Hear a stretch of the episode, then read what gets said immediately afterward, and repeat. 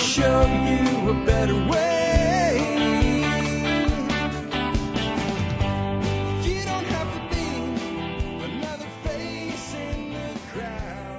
Hi, folks. This is Jack Spirko with another edition of the Survival Podcast. As always, one man's view of the changing world, the changing times, and the things we can all do to live a better life. If times get tough, or even if they don't. Today is July the 8th, 2021. Uh, this is episode 2909, uh, 2909 of the Survival Podcast as we dig into the Expert Council Q&A show for the week. And I've got a great lineup of our expert council members for you today. Remember, there are more council members than you'll hear from today. You can learn all about the expert council and everybody on it by going to the survivalpodcast.com and under the about tab, you'll find meet the expert council. You can see everybody there and what they can answer for you. Here's who I have for you today. Darby Simpson on feeding scraps to pigs, the good, the bad, and the ugly. Wow, wow, wow, yeah. Uh, Tim Toolman Cook on another just great grab bag of tool questions. Derek Bon Pietro on storing a vehicle long term over the winter in a cold, and I mean a very cold, cold climate. Jessica Dixie Mills on hiking with young children, in this case a four year old, uh, giving them a great experience so they'll want to keep doing it. Nicole Awesome Sauce on boiling eggs and doing it so the dadgone eggs can actually be peeled. Dr. Ken Berry on dealing with high blood pressure without medication. And I have a quote of the day for you from John Pierce. This actually ended up being uh, the quote that I used for the uh, thumbnail graphic for my, my Miyagi uh, mornings video today. Uh, but I liked it so much I decided to talk about the quote itself. It's by a dude named John Pierce. He once said, the solution to a problem changes the nature of the problem. Boy, you, if there is ever something to examine and look at as a quote of the day from a systems thinking mindset, this is the one. Uh, and I think we'll have a good time when we talk about that quote in my anchor segment today. With that, let's go ahead and dive on into it and lead off with Darby Simpson on feeding scraps to pigs, the good, the bad, and the ugly.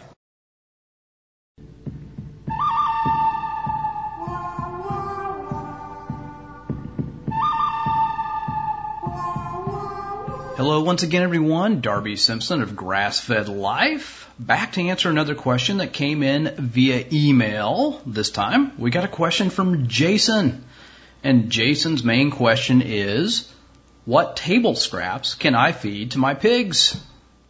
The details are, Darby, I took your advice. We wanted a pig. So we got four. Way to ramp up, Jason. They are currently in a 16 by 32 foot pen being trained to a hot wire, after which we hope to pasture them up till a portion uh, on our five acres. And the pigs are around 12 weeks old currently, feeding them a generic mix made up by our local mill and supplementing them with table scraps from time to time. In my attempts to search for an answer about what is good, I keep running into articles about laws and regulations. I do not care about these only about the health of the animals in my care. What is off limits? How should it be processed? For instance, could we give them the carcasses of our chickens that we made stock from? Can we ask local restaurants for food waste? Thanks for any and all help, and thank you for your Grass Fed Life podcast. I enjoy listening to you anywhere I can. Well, Jason, thank you for the kind words. As far as what can you feed your pigs, um, so pigs are a true omnivore.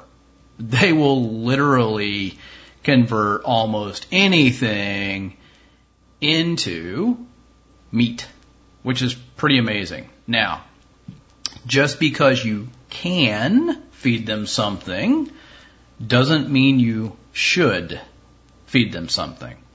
What do I mean by that? Um, so, you know, could you feed them, uh, you know, past due ding dongs and Twinkies? Yes, and they they would like them. Uh, does that mean you should? Mm, probably not. But as far as food scraps go, like any kind of what we would consider waste, and particularly fruits and vegetables, you know, I, if it comes from a restaurant or from your own kitchen or a grocery store or what have you, if it's a whole food, I, I'm all for it. You know, uh, your question is what's off limits? Again, technically, there's not a whole lot that's really off limits per se, but it doesn't mean that it's going to be the best for the pig, right? They're going to eat grasses, they're going to eat legumes like clover, they will eat um, acorns if you have a, a good mast in the fall on your five acres. You're saying you want them to till it up. They will till it up. They may till it up more than you want. Keep that in mind. You may want to mitigate how much tilling they do in a particular area. Um, they'll create holes and uh, kill plants if you're not careful. But you know, back to the food scraps. You know, could you toss a old chicken carcass out there? Sure. Is it going to hurt them? No, they might munch on it. They they also might just let it lay there and stink. You know, you might be better off to put that into a compost pile.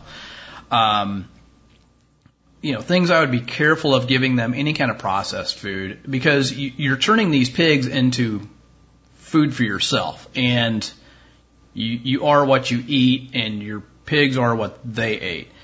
Um, I think probably my my bigger warning here, and I I learned this firsthand one year.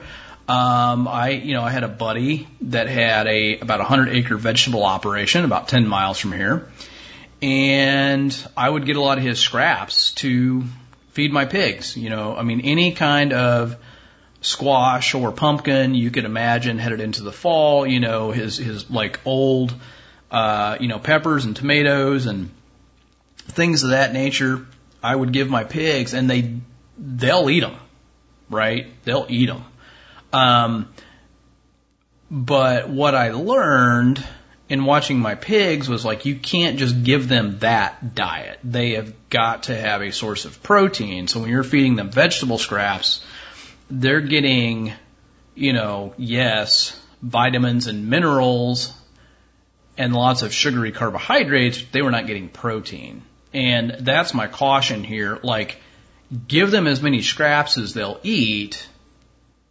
Cut down on your feed bill, you know, the stuff you're buying from your mill, but like your, your mill, unless you've got another source of something, like that is your, that is your protein source, whether that's peanuts or, uh, non-GMO roasted soybeans. Hopefully you're feeding soy, that's what it is. I mean, do the best you can.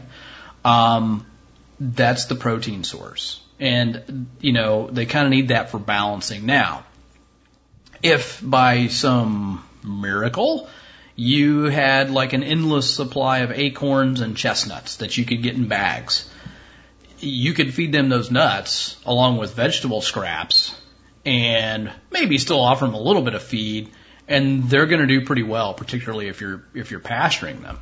Um, but you just don't want to give them a diet that's like pure carbohydrates and sugar because while they'll eat it all, they'll lose weights, uh, and they they're they're going to get the squirts.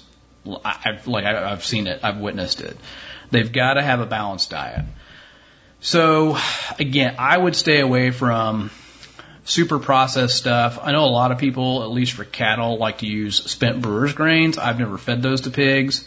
I think you could anything like that if you had if you had a resource for something like that, you could try that you just need to really watch them and see how they react. You know, do their bellies stay nice and fat and plump, or are they kind of shrinking up and getting skinny? That could be a sign of some intestinal distress. You know, what does their stool look like? I mean, it should be, you know, piles of scat, not diarrhea. Um, watch them. See, see how they're doing. You know, how do they act? Are their ears perked up? You know, these are all signs uh, that maybe you fed them something that while they ate it, it doesn't really agree with their system.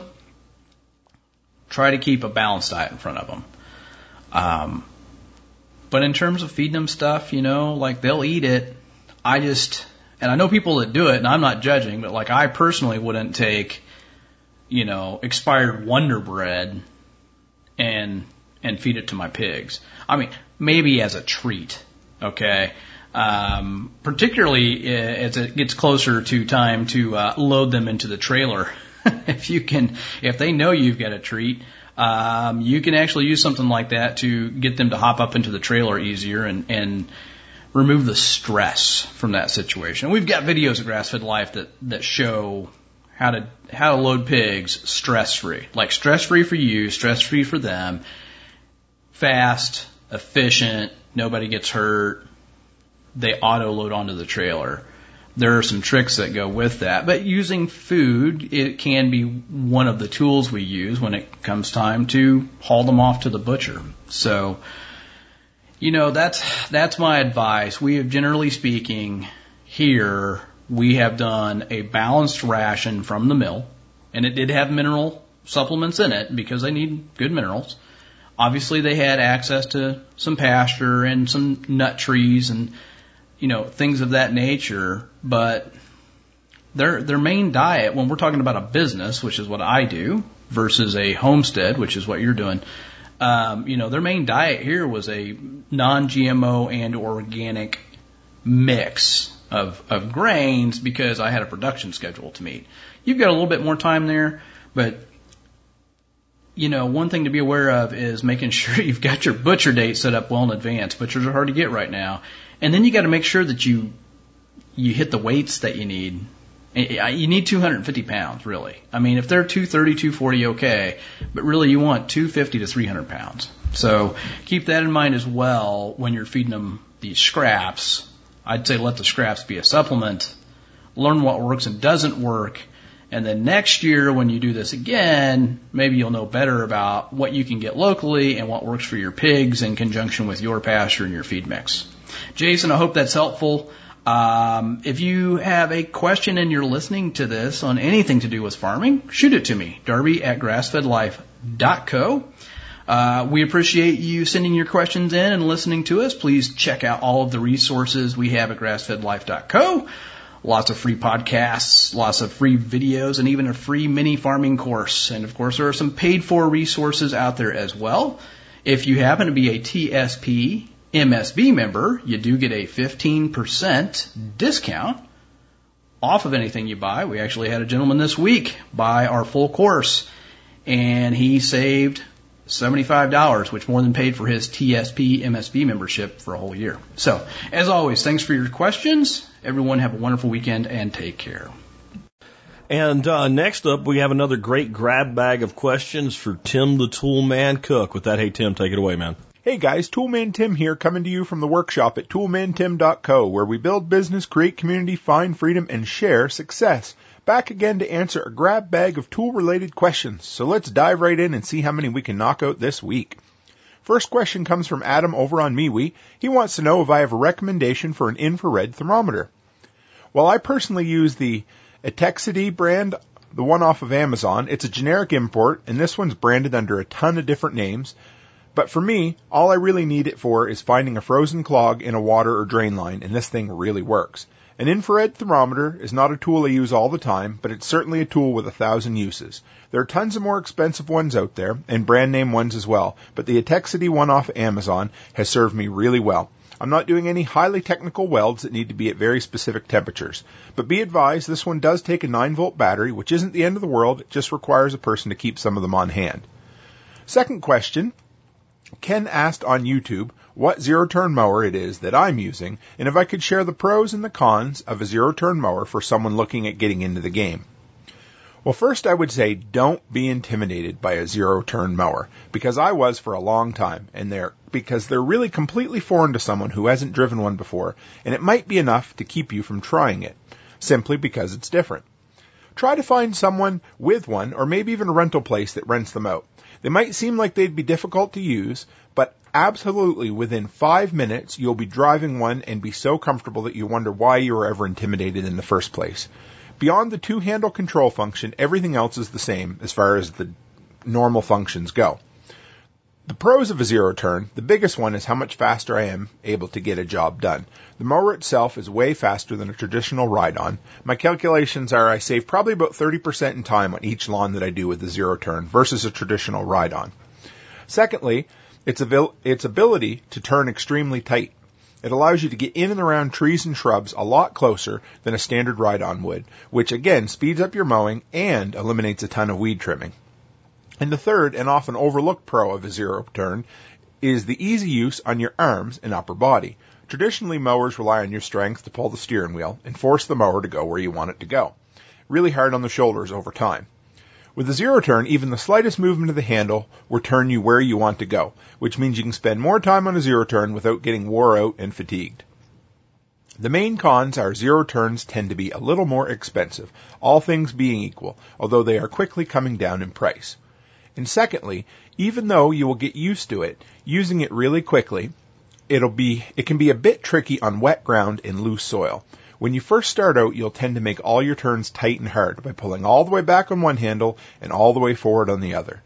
And this will basically make you pivot on a single tire, which can tear up the grass a little. So practice a bunch, learning to ease on the handle of the tire you're reversing. And when you first get started, don't mow right after it rains. One final consideration in the con side of things is that bagging systems for zero turns are harder to come by, a bit more expensive, and a little more difficult to install. So if that's something you're looking at, just keep that in consideration. I bought a standard 42 inch uh, zero turn Toro because I wanted it to fit into most backyards and onto my 48 inch utility trailer, which it still barely does with the discharge chute up. But honestly, it really only fits through about half the gates I wanted it to. They're a tight squeeze, but they really are great. Most times I just drive it from house to house instead of loading it back on my trailer anyway, so it, it's a lot of fun to play with. Now, next question comes from Chicken Hawk Farmstead, and he wanted to know which trimmer head I'd settled on when I upgraded my 20 volt DeWalt trimmer bat- the battery one. So I ended up testing out two, and they both worked really great. And they took the trimmer from being a decent tool to a really good tool, almost a great tool. So the first head I tried was the Husqvarna T35, and it I get recommended that from a couple of different landscapers, but I ended up settling on the Stihl 25-2 because it's a more traditional head and I've used Stihl gear for a long time and I have a lot of extra parts kicking around. They both work really well. They both run either the 0.8 or the 0.95 twine, but I did find the 0.95 twine tended to not feed quite as well. It got tangled up a bit more inside the spool, so for that reason I stuck with the 0.8. But I use the square style stuff that has four sharp cutting edges all the way around. You can buy a big spool of that from Echo and it works really well. It cuts way above its weight class. So, final question for today comes from Aaron over on YouTube. And he wanted to know if the new DeWalt 60 volt weed trimmer with the quick attachments are compatible with the Stihl combi system. So, the short answer is unfortunately no. But it's more of a Stihl problem than a DeWalt problem. Stihl built their combi system with a proprietary locking system, but DeWalt ended up going with the industry standard that's been adopted by many other companies. So DeWalt is not compatible, unfortunately, with Ego, Milwaukee, or Stihl, as they all designed their own. But the good news is they are compatible with Ryobi, Trimmer Plus, Greenworks, Poulan, Craftsman, Troy-Bilt, Remington, and Husqvarna. So even though DeWalt has an edger and a brush cutter, they don't have a sidewalk brushing attachment, the one I want for when the frost first comes out in the winter. But Ryobi does, so I'm going to pick one of those up and test it out on the DeWalt. And my thoughts so far on the 60 volt DeWalt trimmer, it's the closest thing I found to a solid gas trimmer in a battery kit. It comes with a 9 amp hour rated flex volt battery. The runtime is decent, but it does love to draw its power. I recently did an hour and a half of trimming on an acreage and went through a 9 and two 6 amp hour batteries, which really isn't that bad. I hope that helps. That's it for me this week. If you haven't, take a minute and go by my YouTube or Odysee channel where I just did a follow-up video on the Firman tri-fuel generator where I answered the most often asked questions I get from the community. And if you haven't, follow me on Flote. Drop by there because wow, that is a growing community and it's quickly becoming one of my go-to platforms. So guys, as always, stay happy, stay healthy, and have a great week. And I have all of the, the items that uh, Tim covered uh, in the show notes for you today in the links where you can take a look at them if you want to know more about them. Next up, we have Derek Von Pietro on storing a vehicle long term over the winter in a really cold climate. Derek, take it away. Hey TSP listeners, Derek here from AffordableDCGenerators.com the home of the affordable DC power supply solution if you are looking to use an alternator to run DC accessories or recharge batteries. I have got a question from Scott D about storing a vehicle long term. Let's break it down. Parking my truck for approximately eight months over winter in Alaska. Details. I would park in my pickup truck over the winter while out of state. Do you have any tips for storage? 2000 Ford F-250 gas engine. Curious about engine fogging or raising a vehicle off the ground onto jack stands. Alright, Scott. There's a couple of systems on a vehicle that we want to go through to ensure that they stay in good condition when we're parking a vehicle for an extended period of time. Now, this is going to kind of apply to a lot of different things that have an engine. Realistically, wintertime, it's not a big concern. Now, of course, if we're like storing a boat and it's not a climate controlled space, a boat has fresh water which is used to cool the engine directly or is circulated through a heat exchanger, or if you have a stern drive or outboard, there's going to be fresh water in there. So those particular systems on a boat, like I mentioned, are winter sensitive because obviously if it freezes, that little bit of expansion can crack an engine block or a stern drive or an outboard and all that's big money. But on a car, we don't have that problem. So the season is not necessarily a concern. Long-term storage is. So let's break down each system. You, the suspension you mentioned putting up on jack stands, which is going to basically allow the suspension to droop out and it's not going to load up, in your case, the leaf springs of the truck. Now, is that a big concern? Ah, man, I don't know. There are plenty of trucks that are 30, 40, 50 years on the road and they sit for long periods of time and they don't necessarily sag the springs. If you were running a plow, obviously you'd want to take the plow off and get rid of some of that weight or at least leave it in the down position. If it's a work truck, maybe not leave the bed of it loaded up with something that could put additional load on the springs for no reason. But I think this one boils down to personal preference. I do see some people picking vehicles up like that, but I mean, leaf springs, coils, torsion bars, they're not like sagging out because they're sitting for long periods of time. Now, if you put the jack stand underneath the axle, that would not droop the suspension out that would pick the tires up off the ground. If you had really tall jack stands, you could put them under the frame and that would allow the suspension to droop and hopefully if they're tall enough, it would allow the tires to not contact the ground. So that would kind of do both items. And sure, that would maybe prevent the tires from developing a flat spot as they were sitting for eight months. The piece that's touching the ground, that could potentially flat spot. But that was really more of an old bias ply tire thing from like way back in the day. It's not really a radial tire, tire concern. And sure, sitting for eight months, your first couple of miles, you're going to hear thump, thump, thump, thump as that flat spot hits. But as that tire warms up, that's going to go away. I mean, that's just something that's been sitting for that long. Not necessarily a concern with the radial tire. Sure, if you pick it up, you won't have that flat spot. As long as they're properly inflated, cars sitting on dealer lots for the ones that are garbage nobody wants and they sit there for six months to a year, okay, maybe the salesman moves it around the floor a couple of times or they move it outside a couple of times, but those are sitting for long periods of time. So I don't know. Back in the day, maybe this was a problem, but not really a concern. Now, working our way around the vehicle, let's talk about the engine. That's going to be one of the critical items. So, long-term storage, coolant, as long as it's in good shape, and we test it to make sure that it protects down to a certain level, we don't have to worry about that particular system. Fuel systems are a big one. So, on your vehicle, it's fuel injected. We can't really put like leaded race fuel or aviation fuel. That's 100 LL. That's not the fuel that runs the turbines. That's piston driven. You can get that type of fuel down at the airport and you can put that into your snowblower, snowmobile, sea-doo, watercraft, boat, whatever, as long as it doesn't have fuel injection with an oxygen sensor and a catalytic converter. So this is basically anything that's going to be older. Sure, there's some newer stuff that has that, but there's also some carbureted stuff that's new that does have a catalytic converter. So you got to be careful with that. You don't want to put leaded fuel into something with an O2 sensor and a catalytic converter, like a modern vehicle that was built like in the last couple decades. So that's kind of like an old school way of doing it, especially with stuff like watercraft, ATVs. There's a lot of stuff out there that doesn't have that. It's just a basic straight carburetor in an engine, and you can run the thing out of fuel, put a little bit of race gas or leaded aviation fuel in it, run it in there a little bit, and it's going to last forever. I mean, that stuff is the high test. Now you can't do that in your car, so what do we do? You mentioned that it's going to be stored in winter, so I'm taking that phrasing as it's going to be stored outside. So if your vehicle's in a climate controlled area, we're not worried about condensation building up in the gas tank and contaminating the fuel. Storing it outside is a bigger deal because that water condenses inside the fuel tank, goes into the fuel. The fuel does have ethanol, so it doesn't stay separated. It basically blends together and can really ruin the gas quickly. Not to mention the gas sucks to begin with. So I would personally leave the tank full yeah, you can put an additive in it. You can put that Sta-Bil, whatever. But realistically, if it's sitting for eight months, get some good fresh gas in there, fill it right to the top.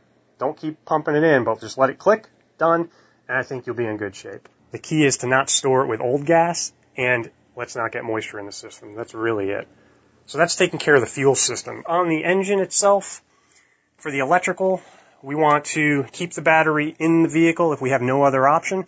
So this would mean maybe disconnecting the negative cable, spraying the terminal down with some oil, protective film to keep it from corroding, and that's about all you can do. Now, if, if you can take the battery out, bonus. Disconnect everything, yank the battery, perhaps keep it indoors in a nice warmer location. So preferably keep the battery inside and even if you have a trickle charger and keep it on there so it keeps it topped off over time. But anything outside of the vehicle is going to help. Now I doubt on your 04 F250 it's going to be a problem, but a more modern vehicle and some pesky cars, if you disconnect the battery for a long period of time, you'll get a radio code. And if you don't know the radio code, you're not listening to the radio anytime soon. So I think Ford's and some aftermarket radios and stuff, they have a code. I believe Honda does. You might want to do your due diligence for anybody else for a different type of vehicle, but make sure you got that code because if you don't, there's really not an easy way around it. The other thing on a modern car is there's lots of modules that are going to complain. So some vehicles, when you disconnect the battery, will start to throw trouble codes and do some weird stuff that is like dealership only. So your Super Duty doesn't have that problem, but I would be leery of a new, new car. Disconnecting the battery for long periods of time does cause problems. Like for example, you hit the auto down on your window and it doesn't auto down. It just basically comes down an inch and stops. And so those have to like relearn themselves, some funky stuff. So keeping those vehicles with the battery in them is okay. I would recommend trickle charging those and just keeping the battery in the vehicle. All right, so that's fuel system, electrical, engine mechanical itself. This is where you're talking about the fogging. So basically, inside of the cylinder in the engine, you're leaving it for a long period of time. Condensation can build up on the cylinder wall and leave surface rust. And for a long enough time, it can actually stick the piston to the cylinder. Now in eight months, probably not. But that's really where engine fogging comes in. So a lot of power sports when you winterize, so basically ATVs or watercraft, snowmobiles when you're changing the season, fogging is part of that. Now on a modern vehicle with fuel injection, I would probably hesitate to just go ahead and spray fogging oil down the intake tube. If you were going to do that, you probably want to disconnect it on the engine itself, so that way we're not spraying that fluid through the mass airflow sensor, which is on the intake tube between the air filter and the engine. Um, but that's probably overkill in this situation. Uh, if you want to go ahead and take the extra steps, remove all the spark plugs, and your vehicle does have a Triton engine, which are notorious for cracking plugs, you could have this situation. Pull them out, spray the fogging oil directly into the cylinders. If you have old spark plugs, jam some new ones in there, or just put the old ones back in it.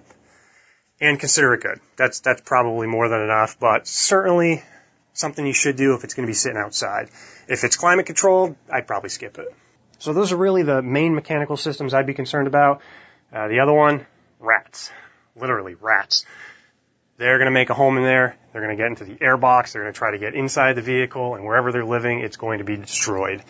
So I would go to whatever extent you can to keep things from chewing on wires or making homes in places they shouldn't be, like under the dashboard, in your vents, in the airbox, or in the engine. So whatever that may be, if you put a glue trap down and it's inside the car, great, you've trapped the rat from doing any damage, but now you have a dead rat in your truck for eight months. So, uh, people use mothballs. I don't know how effective they are, and not to mention your vehicle smells like mothballs when you're done. But rat patrol, make sure they don't get in anything.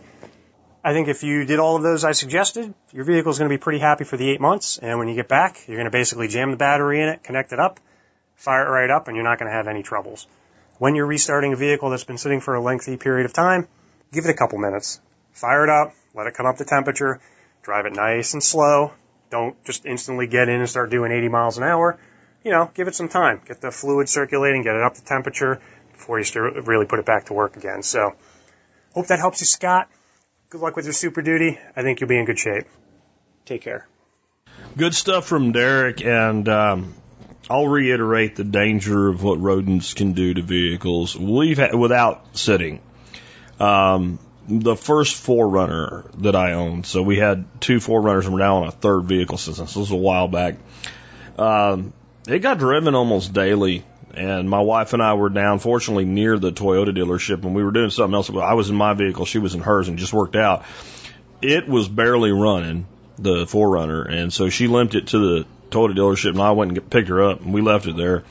And the poor mechanic near had a heart attack when they started digging into the engine. And the rat not only was using uh, the vehicle as a home while the vehicle was routinely being run, but had enjoyed a joyride uh, while chewing on whatever wire screwed whatever sensor up that screwed the whole damn vehicle up and almost shut it completely down. Uh, they fixed it. It was over $700 to repair, not covered under the warranty because the warranty doesn't cover a rat eating away wires. And uh, the mechanic had, like I said, near heart attack, and then a rat ran through the. I really wish there was a video of this. There was apparently a very large wood rat who hauled ass right down the center of the uh, the bay uh, through the middle of the Toyota dealership, and all the you know big strong mechanics were running like little girls apparently when this happened. Uh, and somebody, it was almost like a scene out of a Christmas story with the squirrel. Somebody figured out to open the damn door and let the rat run out since nobody could catch or wanted to catch or kill the rat. Uh, so it does happen. Um, I don't have a real good solution to keep it from happening. I loathe poisons, but I will tell you, poisons like old cobbler, when used properly with the boxes where nothing but a rat can get into them, are effective and they are extremely safe. They're, especially if they were under a hood, because I would worry more about the rats under the hood of a vehicle than inside the vehicle interior. That's pretty well sealed off, but they like to get like in the back of the engine and things like that. So if you can put one or two of those in there with, you know, a couple pieces of it each, any rodent that gets in there, it's going to smell that, be hungry, go in there and eat it, and die a very horrible death. And I, I wish they didn't have to die a horrible death, but they have to die. Um, that's my best suggestion. Uh, or just accept that you may be doing some major and sometimes expensive repairs. And this is not just a vehicle sitting, but a vehicle sitting outdoors in a cold climate just seems like it's it's probably more likely than not to occur. I, I don't really have other solution. Anybody that does, I'd, I'd love to hear what your idea uh, might be to help prevent this from occurring. I guess you could wrap the whole damn thing in hardware cloth.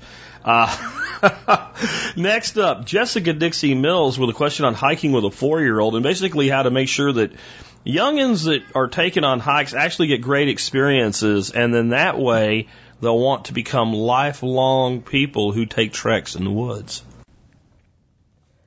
Hey TSPers, Jessica aka Dixie here from Homemade Wanderlust over in YouTube land, and today I'm here to answer a question from Dylan.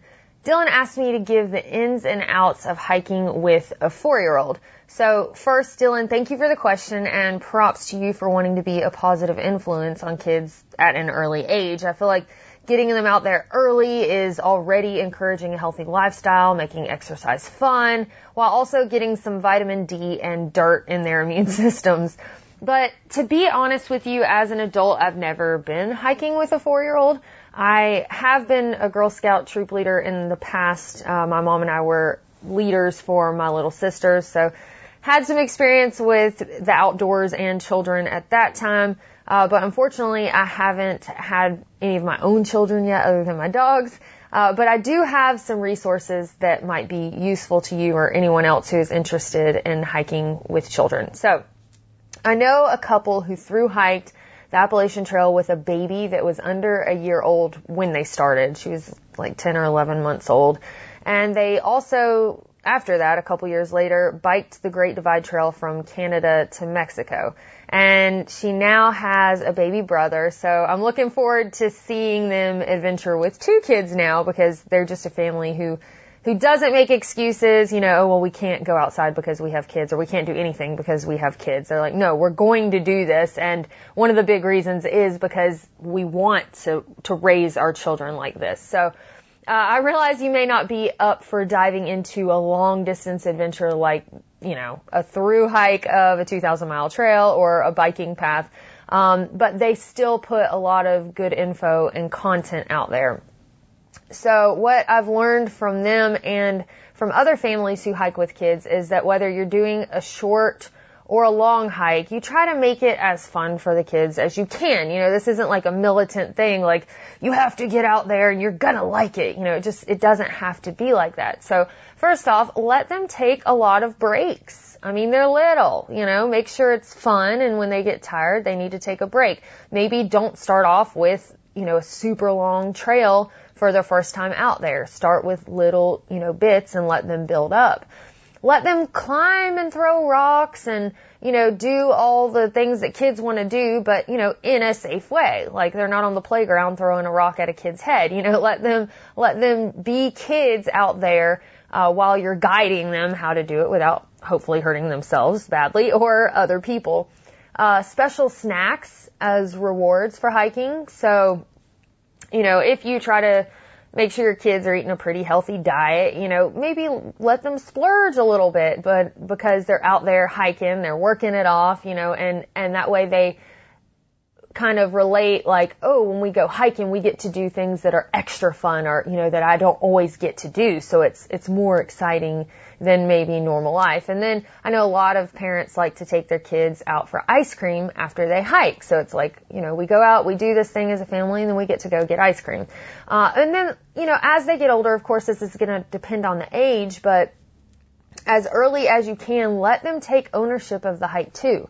Maybe they can help pick the place that you're going. Hey, do you want to see a waterfall today or a view with some pretty mountains in the distance? You know, do you want to go somewhere where we're more likely to see some spring flowers or, you know, so you just kind of give them some options so they feel like they've had some sort of part in the planning of it. And then teach them things while they're out there, like practicing their colors. You know, what color is this bird? What color is this rock? Or, you know, counting, counting sticks, counting birds. Uh, you know, it just depends on the age and what skills you're trying to develop, but, you know, let them learn things while they're out there.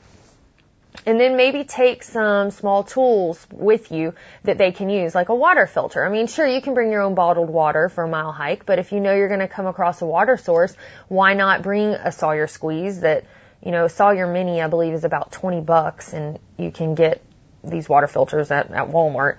Uh, let them learn to filter water and, and teach them why they're filtering the water. And it, it is safe to drink this water if we run it through this filter, you know, and, and what things in it might make it unsafe. And, um, or you could take a stove and let them help cook lunch, like a little, um, BRS stove that you can get on Amazon weighs actually right under an ounce and you can take a little fuel canister and get a cook pot, you know, and let them do something fun like that uh, while they're out there. And then let them carry some of their own stuff. You know, you can get a cheap little drawstring backpack. You probably got one laying around at the house anyway, or if they have a, you know, their backpack for school. And just let them take some of the 10 essentials of hiking that you should have when you go out hiking with you anyway. You know, they could carry a headlamp. Even if you don't plan on being out there after dark, that's a good thing to have as a backup light source. That's in the 10 essentials of hiking. A water bottle. Trekking poles. You can get cheap ones at Walmart. You can get cheap ones on Amazon, like 20 bucks for a pair. Or let them pick up a stick and walk with it. Uh, but definitely, as I mentioned before, don't do it, you know, too heavy and too hard at first. Don't overdo it. Let them take it slow and increase as they go. So I hope some of that helps. Uh, the family that I was talking about that has gone on a lot of these epic adventures with their kids is on Instagram under at the Dirtbag Baby. Uh, they used to be known as Ellie on the AT, but if you search Dirtbag Baby on YouTube, I know they've put some content out there too. But I'll send Jack those links to put in the show notes.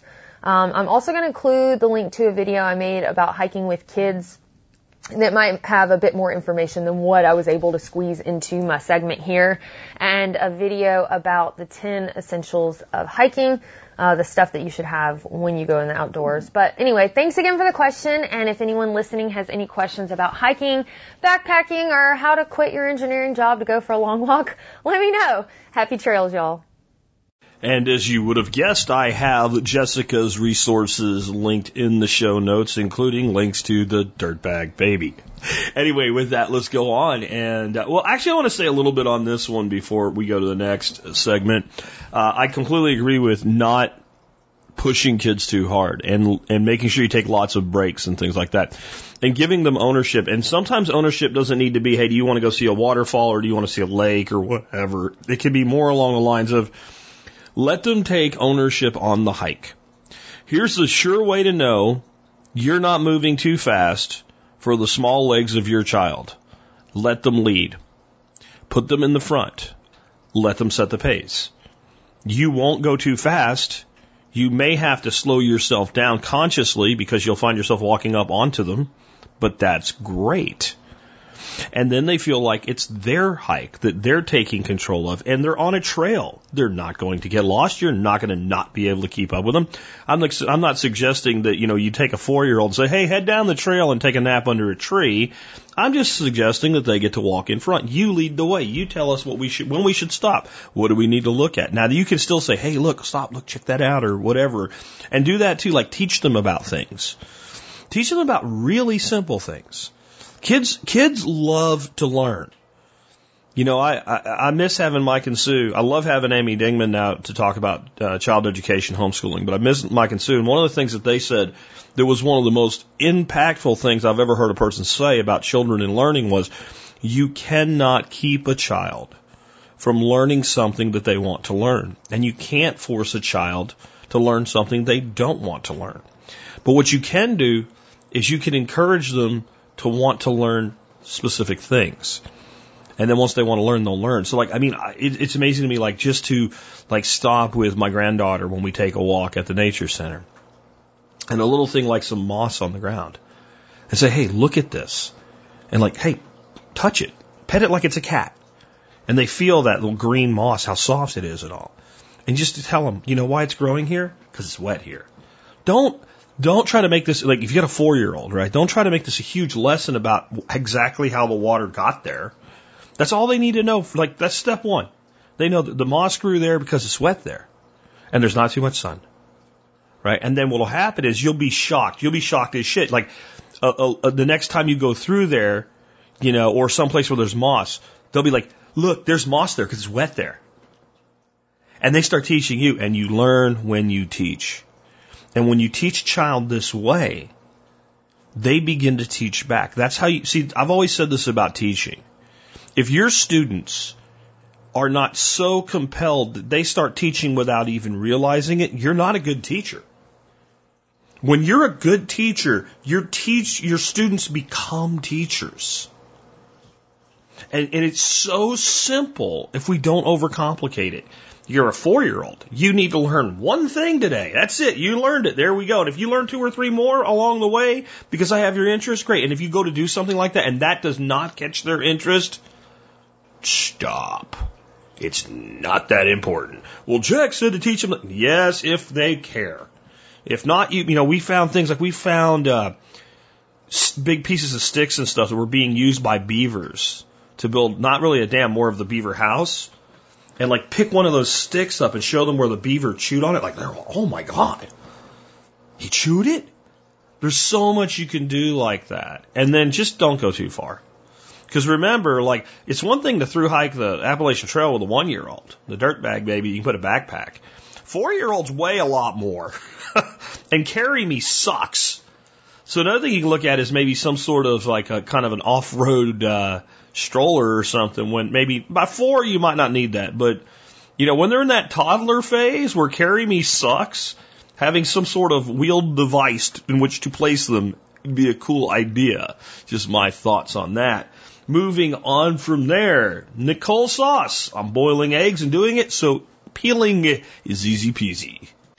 Hey, TSP, Nicole Sauce here from the Living Free in Tennessee podcast with a non-expert council question, but it is something that was inspired by Chef Keith Snow when he talked about his yummy, yummy curried egg salad. And he mentioned that he didn't have good advice beyond any of the normal advice for getting your eggs hard boiled and peeled in an efficient manner. He said sometimes it works, sometimes it doesn't.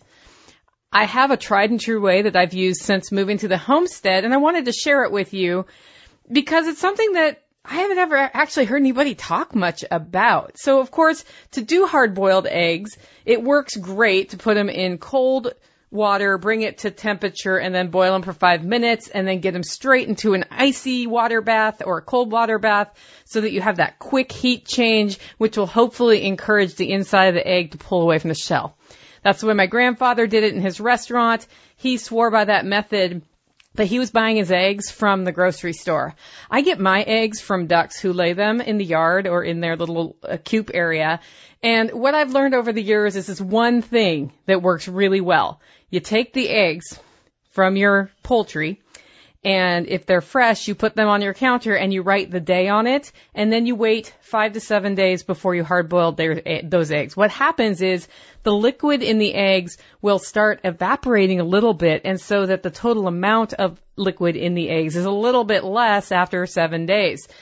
Then you hard boil them, and I have no problem at all getting the peels off if I do it that way. A couple of other things I've tried that work great is an egg steamer or steaming your eggs, and that's how Chef Keith Snow does his. That works great. I'm not sure why. Like I poke a little hole in it. I've aged them for seven days, and they are a little bit easier to peel than if I hard boil them.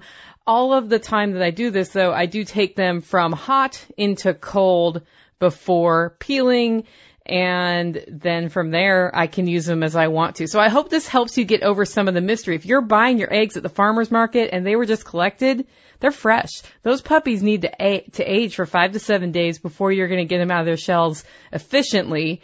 And once you know this trick, it's a game changer. Hope this helps you out. If you have any questions for me, just send them over to Jack with TSPC expert in the subject line.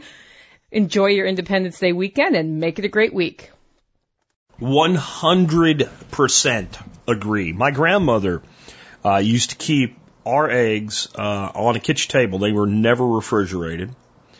And she had bowls that she kept them in. And eggs came in and filled the bowl. And then you start filling the other bowl. And if you're going to boil any eggs, you take them out of the second bowl till the second bowl's empty, and you move the other bowl over, and then you start filling that bowl, and then like that.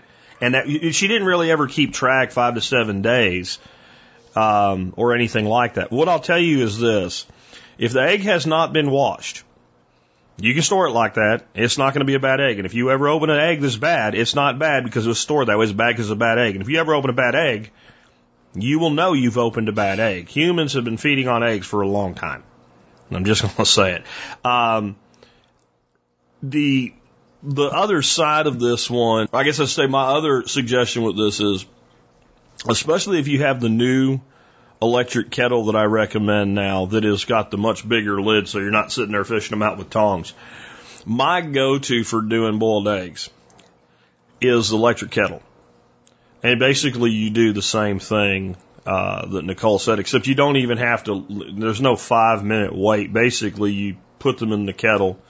The kettle comes to a boil, shuts itself off. You leave them in there for five minutes and you evacuate in ice cold water and you will get almost perfect eggs every time and it will be faster than doing it with uh, a pot of water.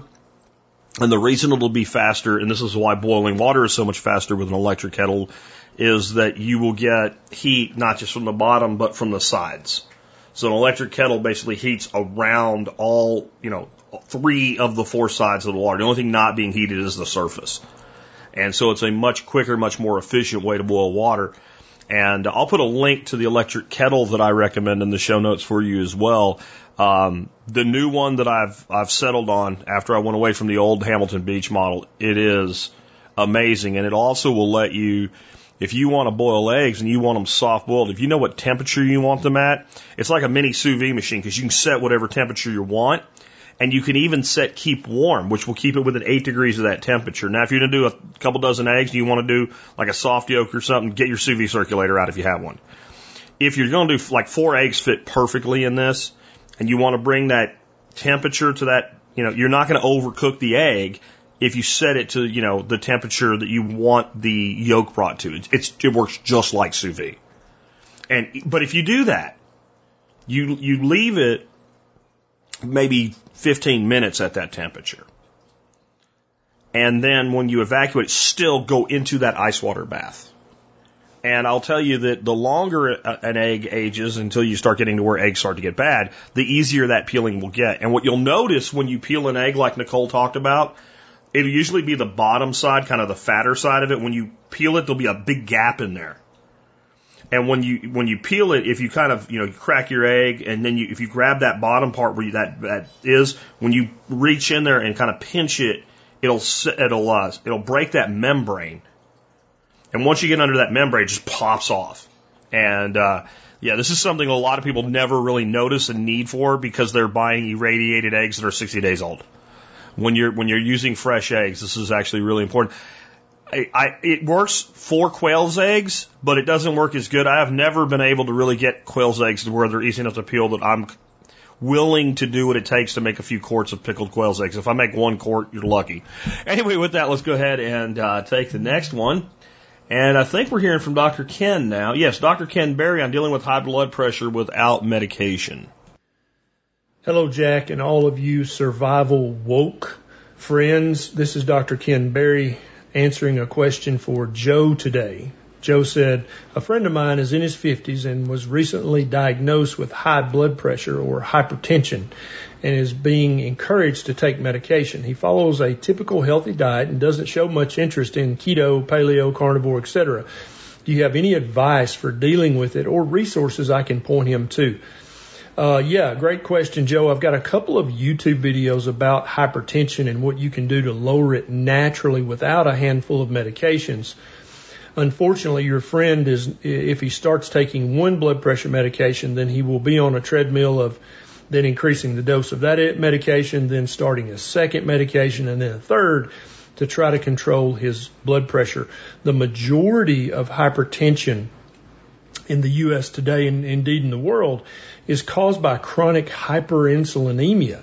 This causes you to hold fluid, and anytime you increase the, the fluid in a system, you increase the hydraulic pressure in the system. That's what causes high blood pressure. This is why the majority of people who start a keto or a carnivore diet notice immediately that their blood pressure starts to return to normal and they'll often have to stop one or two or three blood pressure medications because they don't need them anymore. And indeed, if they keep taking them, their blood pressure will go too low. Uh, some few people have to wind up on a low dose of one blood pressure medication to keep their blood pressure ideal when eating keto or carnivore, but most people can get completely off medication. So if your friend would rather just take a pill and not worry about his diet, then not only is he going to have to take increasing dosages and numbers of blood pressure medications, but he's going to also be suffering from all the other medical complications that come from being chronically hyperinsulinemic. Hope this helps, Joe. This is Dr. Berry. Thanks a lot, guys. Let me say something else about what a keto diet can do that I've seen actually happen. So my wife, prior to us beginning our keto lifestyle, had one of these tests where they do all different kinds of scans of your body, like where you can see inside yourself like a picture. And one of her um, carotid arteries in her neck had a partial occlusion. Now, this was such that a doctor looked at it and said, that's perfectly normal for someone of your age, and we should keep an eye on it. It could become a problem, but it's not really a problem right now at all. It's very, very minor. But when you start to have that build up, the belief that most people have is it'll never go away. Well, uh, about a year and a half, two years later, after living keto for almost all of that time, she went and had the same test done. It was gone. It was gone. Let me say it again. It was effing gone. Now, a lot of doctors will tell you that can't happen, that once that buildup begins, you're stuck with it. And what you're trying to do is prevent it from building up more. Uh, no, it was gone like a fart in the wind. Anyway, with that, let's go ahead and uh, get into my subject today. Again, I, I did a, a Miyagi Mornings video, and if you don't watch the videos, it'll be on the uh, recap podcast tomorrow. They'll come out tomorrow morning. Um, but it was about why I think the idea of breaking up big tech is stupid, and I won't say anything more about that uh, today. If you want to listen to it tomorrow or go out and listen to the, the video segment today, you can do that. Uh, but the the picture that I picked for the thumbnail for the video was a quote by John Peers. And it is the solution to a problem changes the nature of the problem. And I picked it for that because a lot of what people think of as a solution is not really the solution. And when you understand the solutions, then the problem itself either becomes not a problem or the nature of the problem itself changes. And I, I just was thinking about that as I was getting everything, you know, done up from that and buttoning that all down and making sure it's out on all the distribution networks and all. I thought, man, how much does this apply to? How much does this apply to? The solution to a problem changes the nature of the problem. So let's let's look at one of the things I've talked about many times in the past with when we were working with the Perma Ethos farm in West Virginia and wanted to be able to sell raw milk. West Virginia is like the Naziest state, if that's a word, the Naziest state in the union for raw milk. Like most states have some pretty simple solutions. You can have a cow share. So basically, you can have members that all own the cow that you take care of and milk for them. Uh, can't do that in West Virginia. Uh, state of Texas, you can't sell raw milk except in certain approved ways that are very complicated. Um, but you can sell raw milk for pets food. So if you if you label the milk for pet food, because raw milk is a great food for dogs, it's a great food for cats. They like it. So that's a, a loophole, right? Well, West Virginia has closed that loophole. So when you look at it, it appears that there is no solution. So that would mean the only solution is to go to uh, the state, to the master, and say, please, sir, may I please have the right to consume a product from my neighbor from their cow? Please, sir, may I? Right? And, and basically lobby as an individual or as a small group to attempt to get the state to do something it clearly does not want to do, uh, that has clearly been uh, put in place by Big Food, that clearly has more money and power than you do, and can clearly create the illusion that they represent dairy farmers who don't want this, right? Which is just nonsensical. So it would seem that's all you have. So the nature of the problem is that the state has prevented you from doing the thing that you said you want to do and you have no way out. But what did we do? Do you remember? Have you ever heard me talk about this before? We simply called the raw milk a soil amendment. And the problem ceased to be a problem. The problem literally went away. It was no longer a problem. It didn't exist as a problem anymore. This is for us, this is raw milk as a soil amendment. It's kept refrigerated so that all of everything will be active in it when you put it on your soil. Here's how you're to mix it with water at this ratio and do not use it in any way other than labeled. And, you know, I can't tell you to not drink anything. I can't control that. So that changed the nature of the problem. There's so many things that I, I, at times, I don't believe that when you find a solution to a problem, you change the nature of the problem. You reveal the nature of the problem. There's so many people that all the problems they point to, if we're, going back to the state, with the state being in their way of something they want to do. And when you say, well, let's examine this, and you find ways around the state, and the person still does not take the action that they claimed that they wish to take, the nature of the problem was never the state. The nature of the problem was that they were making an excuse. That was the actual nature of the problem. They wanted to talk about a thing. They didn't actually wish to do the thing. They wanted to sound like they were motivated, but yet they were not motivated. If you're poor, there's a lot of different ways that you can look at a solution. One is we need more welfare and government programs, and the government should pay for my education so I can get educated and get a good job. That's one solution. And then that the nature of the problem is that there's not enough opportunity and there's not enough help and there's just no way that you can. But the actual problem is you don't have any money. So if you immediately ask the question, well, how do I make money? What can I do of value? What can I improve my ability to deliver value on on my own? What opportunities exist around me? Do I have an asset that I'm not realizing? Yeah, there's a guy he gets all his business from nextdoor.com in our area. So, you know, you're talking about a couple thousand people that are on our Nextdoor. And I'm sure there's like you know, word of mouth beyond that. Like, so somebody tells somebody that's not on Nextdoor, but the one is, you know, I need somebody to do this for me. And then, oh, I know a guy. And then he builds his business both on and offline, but he built everything on Nextdoor. He's an older retired gentleman. He has a pickup truck and a trailer. And when people need stuff that's bulky, that they can't go get for themselves, he goes picks it up. You buy it, he goes and picks it up for you. And he charges you based on what, what you're doing and how much he feels like charging you today. You know, he makes a few hundred dollars a month, a week, I'm sorry, not working hard at all. You know, when my truck was down, one of the things we had him do for us, we needed six yards of soil, and I, it, the, the delivery charge from the materials place is just stupid. Well, his trailer will hold six yards, so he just backed the trailer and they dumped the dirt in. He dumped it with his trailer. Didn't shovel it. It's a dump trailer. That's a really nice trailer. Kind of expensive. Do you know how he bought the trailer? He started out with just the truck. So there's an example like, what what does he need to be able to do that? And you might be like, well, they would need a permit where I'm at. Do you think anybody cares? Do you think, and what's he going to get told to stop? A fine?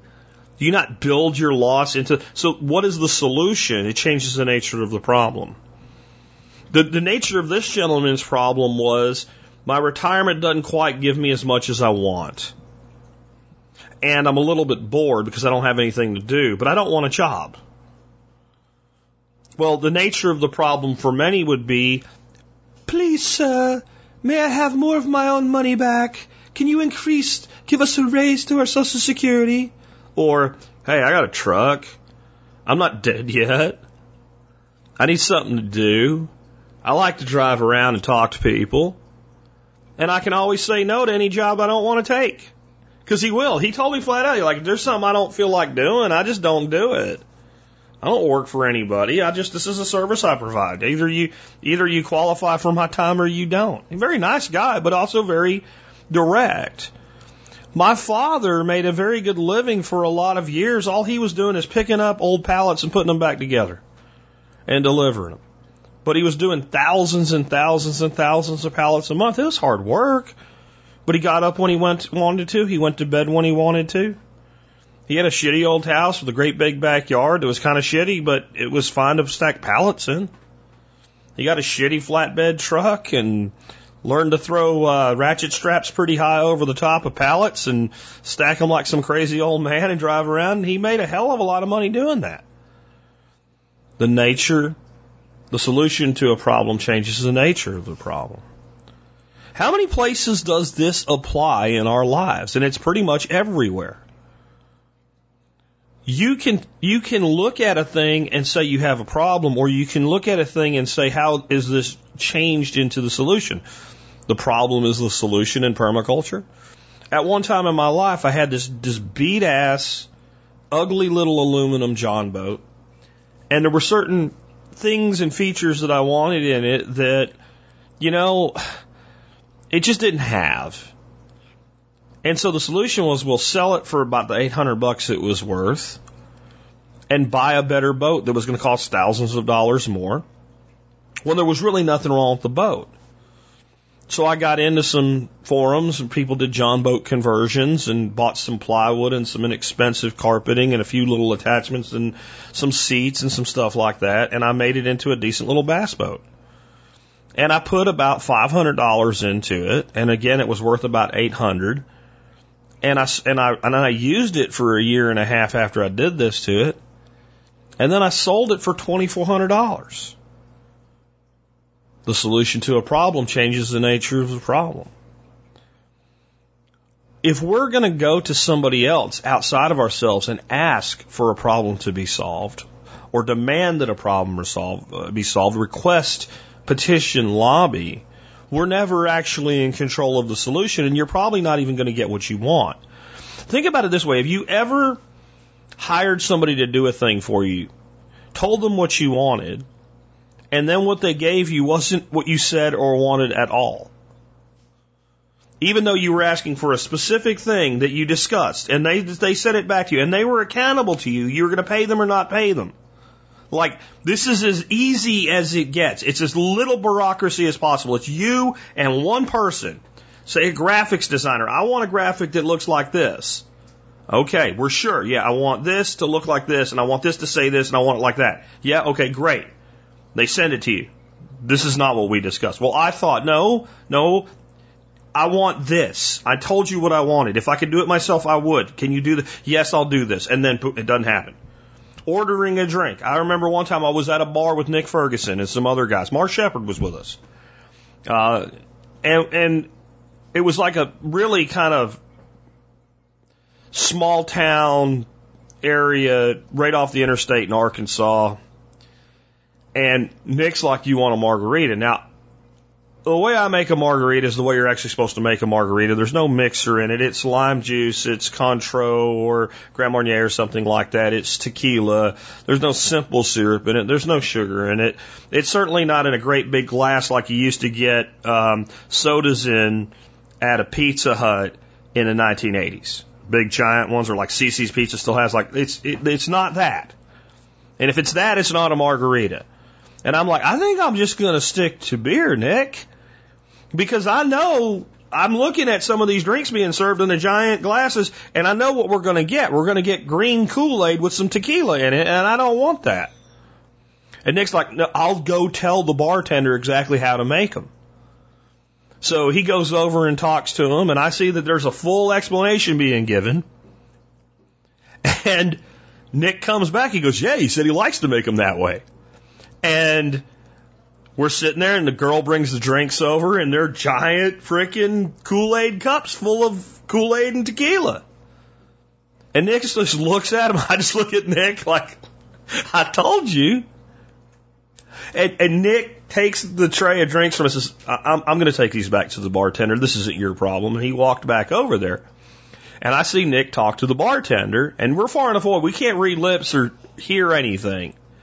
And I look at Mark, and Mark looks back at Nick with me, and all of a sudden you just see Nick put his face in his hands, like double face palm. And Mark goes, Well, what do you think just happened? I said, Nick asked him if he understood what he wanted him to do. The bartender said yes, and Nick asked him, Why didn't you do it? And the bartender told him he didn't know. And Mark's like, There is no way you can possibly know that. Nick comes over, it was exactly verbatim what happened. He made us more drinks. They were in smaller glasses. They were still Kool Aid with tequila. And we gave up and went back to beer. It was impossible to get this person to do a thing with a full explanation and understanding. What does that have to do with going to government and asking for a solution? If you can't get what you want, when both parties agree to it, in a one to one ratio where you are the customer with the ability to take your business elsewhere, how do you think you're ever going to get what you want going through the bureaucracy of the state where you have people competing with you rather than the state competing for your business and the people competing with you don't care what you want, they want you subservient with a foot on your head. That's what I'm talking about. You cannot seek redress you cannot seek remediation. You cannot seek solution from the state. The only thing productive we're able to do when it comes to dealing with governance, when it, we're talking about state level governance, is do what we can to remove, eliminate, obstruct laws. That's it. Asking them to proactively do something is stupid. Because the solution to the problem changes the nature of the problem. And that's a double edged sword. When you enact your own solution, you control it, you adapt, you adjust. If you've made a wrong play, when you get the feedback loop like we talked about with Suzanne yesterday, you change it because you actually want the solution you said you wanted, if you're being honest with yourself. So when you say, I want this to happen, so I'm going to try A, and A doesn't work or A makes it worse, you stop doing A and you try B. When you ask the state to do something, the state can, is convinced A works, or they actually wanted the result they get from A anyway, take your pick, and then they go do that, and now you're stuck with it, and so is everybody else. So now, the solution, if it's individual, is adaptive and adjustable and fine tunable until it works. The solution, if it comes from the state, will be inept, will be incompetent, will cause harm. I don't mean maybe here. And it will affect more than just the people that want the solution negatively, and it will affect the people that want the solution negatively of what as well. Now the solution to the problem has changed the nature of the problem in that it has made it worse. As I said in my video today, there is nothing the state has ever touched, save for removing something they did in the first place, that they have not made worse. They have never touched a thing and it got better because they touched it. What I said today is you could bring up the Civil Rights Act, but that was to remove all of the obstructions that were put in place by government. The government has never taken a thing and, and went proactively into it and not made it worse. They have made everything that they have ever touched worse, and they only can make it worse. They can't make it better. The only thing government can do that's positive at all is either signal they won't get in the way of a thing. There's no regulations and we'd have no intent to put any there and mean it, which is rare, but does happen, or to get out of the way if they're already in the way. That's it. That's it. People retire more poor today than they ever have in history in spite of Social Security. Social Security makes people apathetic. Social Security makes people poor. Social Security makes people dependent. Social Security robs money. The solution to the problem changed the nature of the problem. It took people who knew they had to take care of themselves and made them believe somebody else would. It made the situation worse. Everything they touch makes everything worse for everybody except the oligarchs, the technocrats, and the bankers. You see how simple this is? But it's not just about government. It's about you. In any situation where you have a problem, you should be seeking to change the nature of the problem by applying the proper solution. With that, let's go ahead and wrap things up. Let me remind you guys, if you like this show and the work that we do, you can always help support us by doing your online shopping at tspaz.com. If you do that, you'll help us out no matter what you buy. And uh, everything you find on tspaz.com, I have, unless there's a very few things I've been given. And if it is, it's always disclaimed. It's like two out of like, I think there's over 400 items on T-Spaz and two I've been given. Maybe three. Uh, this one I was not given. I purchased it. Uh, Anker doesn't talk to me. I really wish they would because I'd love to work something out with them on a higher level. But Anker is one of my favorite electronics brands in the world. I believe they are the best value brand there is. I believe they're actually mainstream brand quality with a value brand price. That's how. Anker, you owe me some money for that shit. Anyway, um, the PowerCore Slim 10,000 milliamp portable cha- cha- uh, chargers on sale. It's only a few bucks off, but it's a great deal anyway. This is backup power for your phone and your other devices. One of the most important things that you can have. It'll it'll charge an iPhone 12 2.3 times. Call it twice from dead zero. And uh, man, you just will never be unhappy with Anker products. And again, this one's on sale. I think it's on sale for like sixteen ninety nine. Um, and I mean, not you're talking about something that'll that'll provide you this much backup power. It takes up about the space of two decks of cards in a go bag or a vehicle or what have you. Just a fantastic device. And it's certainly, if you do not have enough backup power for your mobile stuff, uh, you need to have something. And if, if not the really big uh, 28,000 milliamp hour one that I recommend, the E7, then at least this. And if you have a big E7, then maybe you have this for your kids, and uh, two is one and one is none. But remember, no matter what you buy, as long as you start on tspaz.com, you'll help support the show and the work that we do. Also want to remind you, you can always join the member support brigade. Just go to the survivalpodcast.com and click on members to learn more about that, or just throw a forward slash members at the end of it. Now let's talk about our song of the day. This one is a great song to go with my segment today where I'm talking about finding solutions and understanding that problems often are the solution, but sometimes you have to struggle through them. As we wrap up this week of Survivor music from the band Survivor, that's why we call it Survivor music because it's theirs. Um, we have a really great song called Fire Makes Steel. And uh, this one differs a little bit in the other three Survivor songs that uh, that we played for you this week. The the other three songs that I played for you were all kind of slower, kind of love song type things. The stuff that Survivor, other than Eye of the Tiger, really are most known for. They're also all from the early '80s. Uh, a lot of you know, Rocky and Karate Kid stuff, kind of thing going on within them as well. Um, this song is was released in the 90s. I actually think if I if I know my Survivor history right, it actually was composed around the same time of some of their bigger hits, um, like Man Against the World and things like that, like we played earlier this week. But then it wasn't released until the mid. I believe this song was released in '96. the other big difference to it is it's a much more up tempo song. So those songs again were kind of love song, balladish type, you know, kind of orchestratic. Uh, as I've said, two of them definitely could, could have been songs that I could have seen Queen doing during their heyday and really blowing it up. In fact, the the one I would love to see Queen today with that young guy that came off American Idol do it. I think it'd be incredible to have them do a cover of that. Uh, but those songs were all done by Jimi Jamison as the lead vocalist. And uh, that's where he was at his absolute best. This song, the lead vocals are, are done by Jim Peterick, who was one of the original founding members of, of, of the band Survivor. And, uh, so it's, it's totally more amped up. Because it came from that 80s era, even though it's a mid 90s release, it sounds like 80s music. It sounds like something for a montage.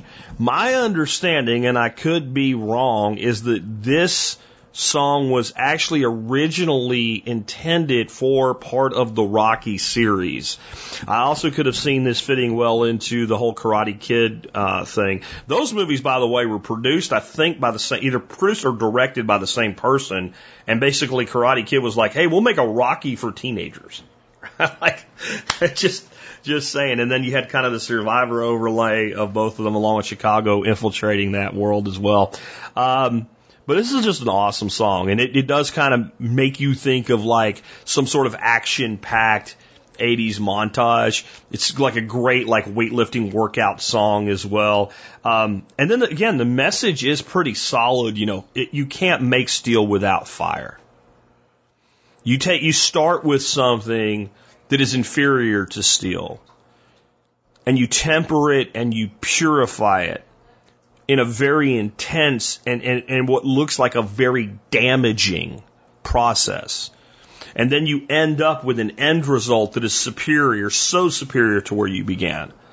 You know, and in talking about finding solutions and understanding that changing the nature of the problem is in the solution itself, there are so many things that we have to go through in life that seem hard, that seem difficult. I remember being young and broke, and I mean, I was so broke. I was, I wasn't broke, I was poor. I was saving up to be broke. And I remember at times in my life thinking, why does it have to be so hard?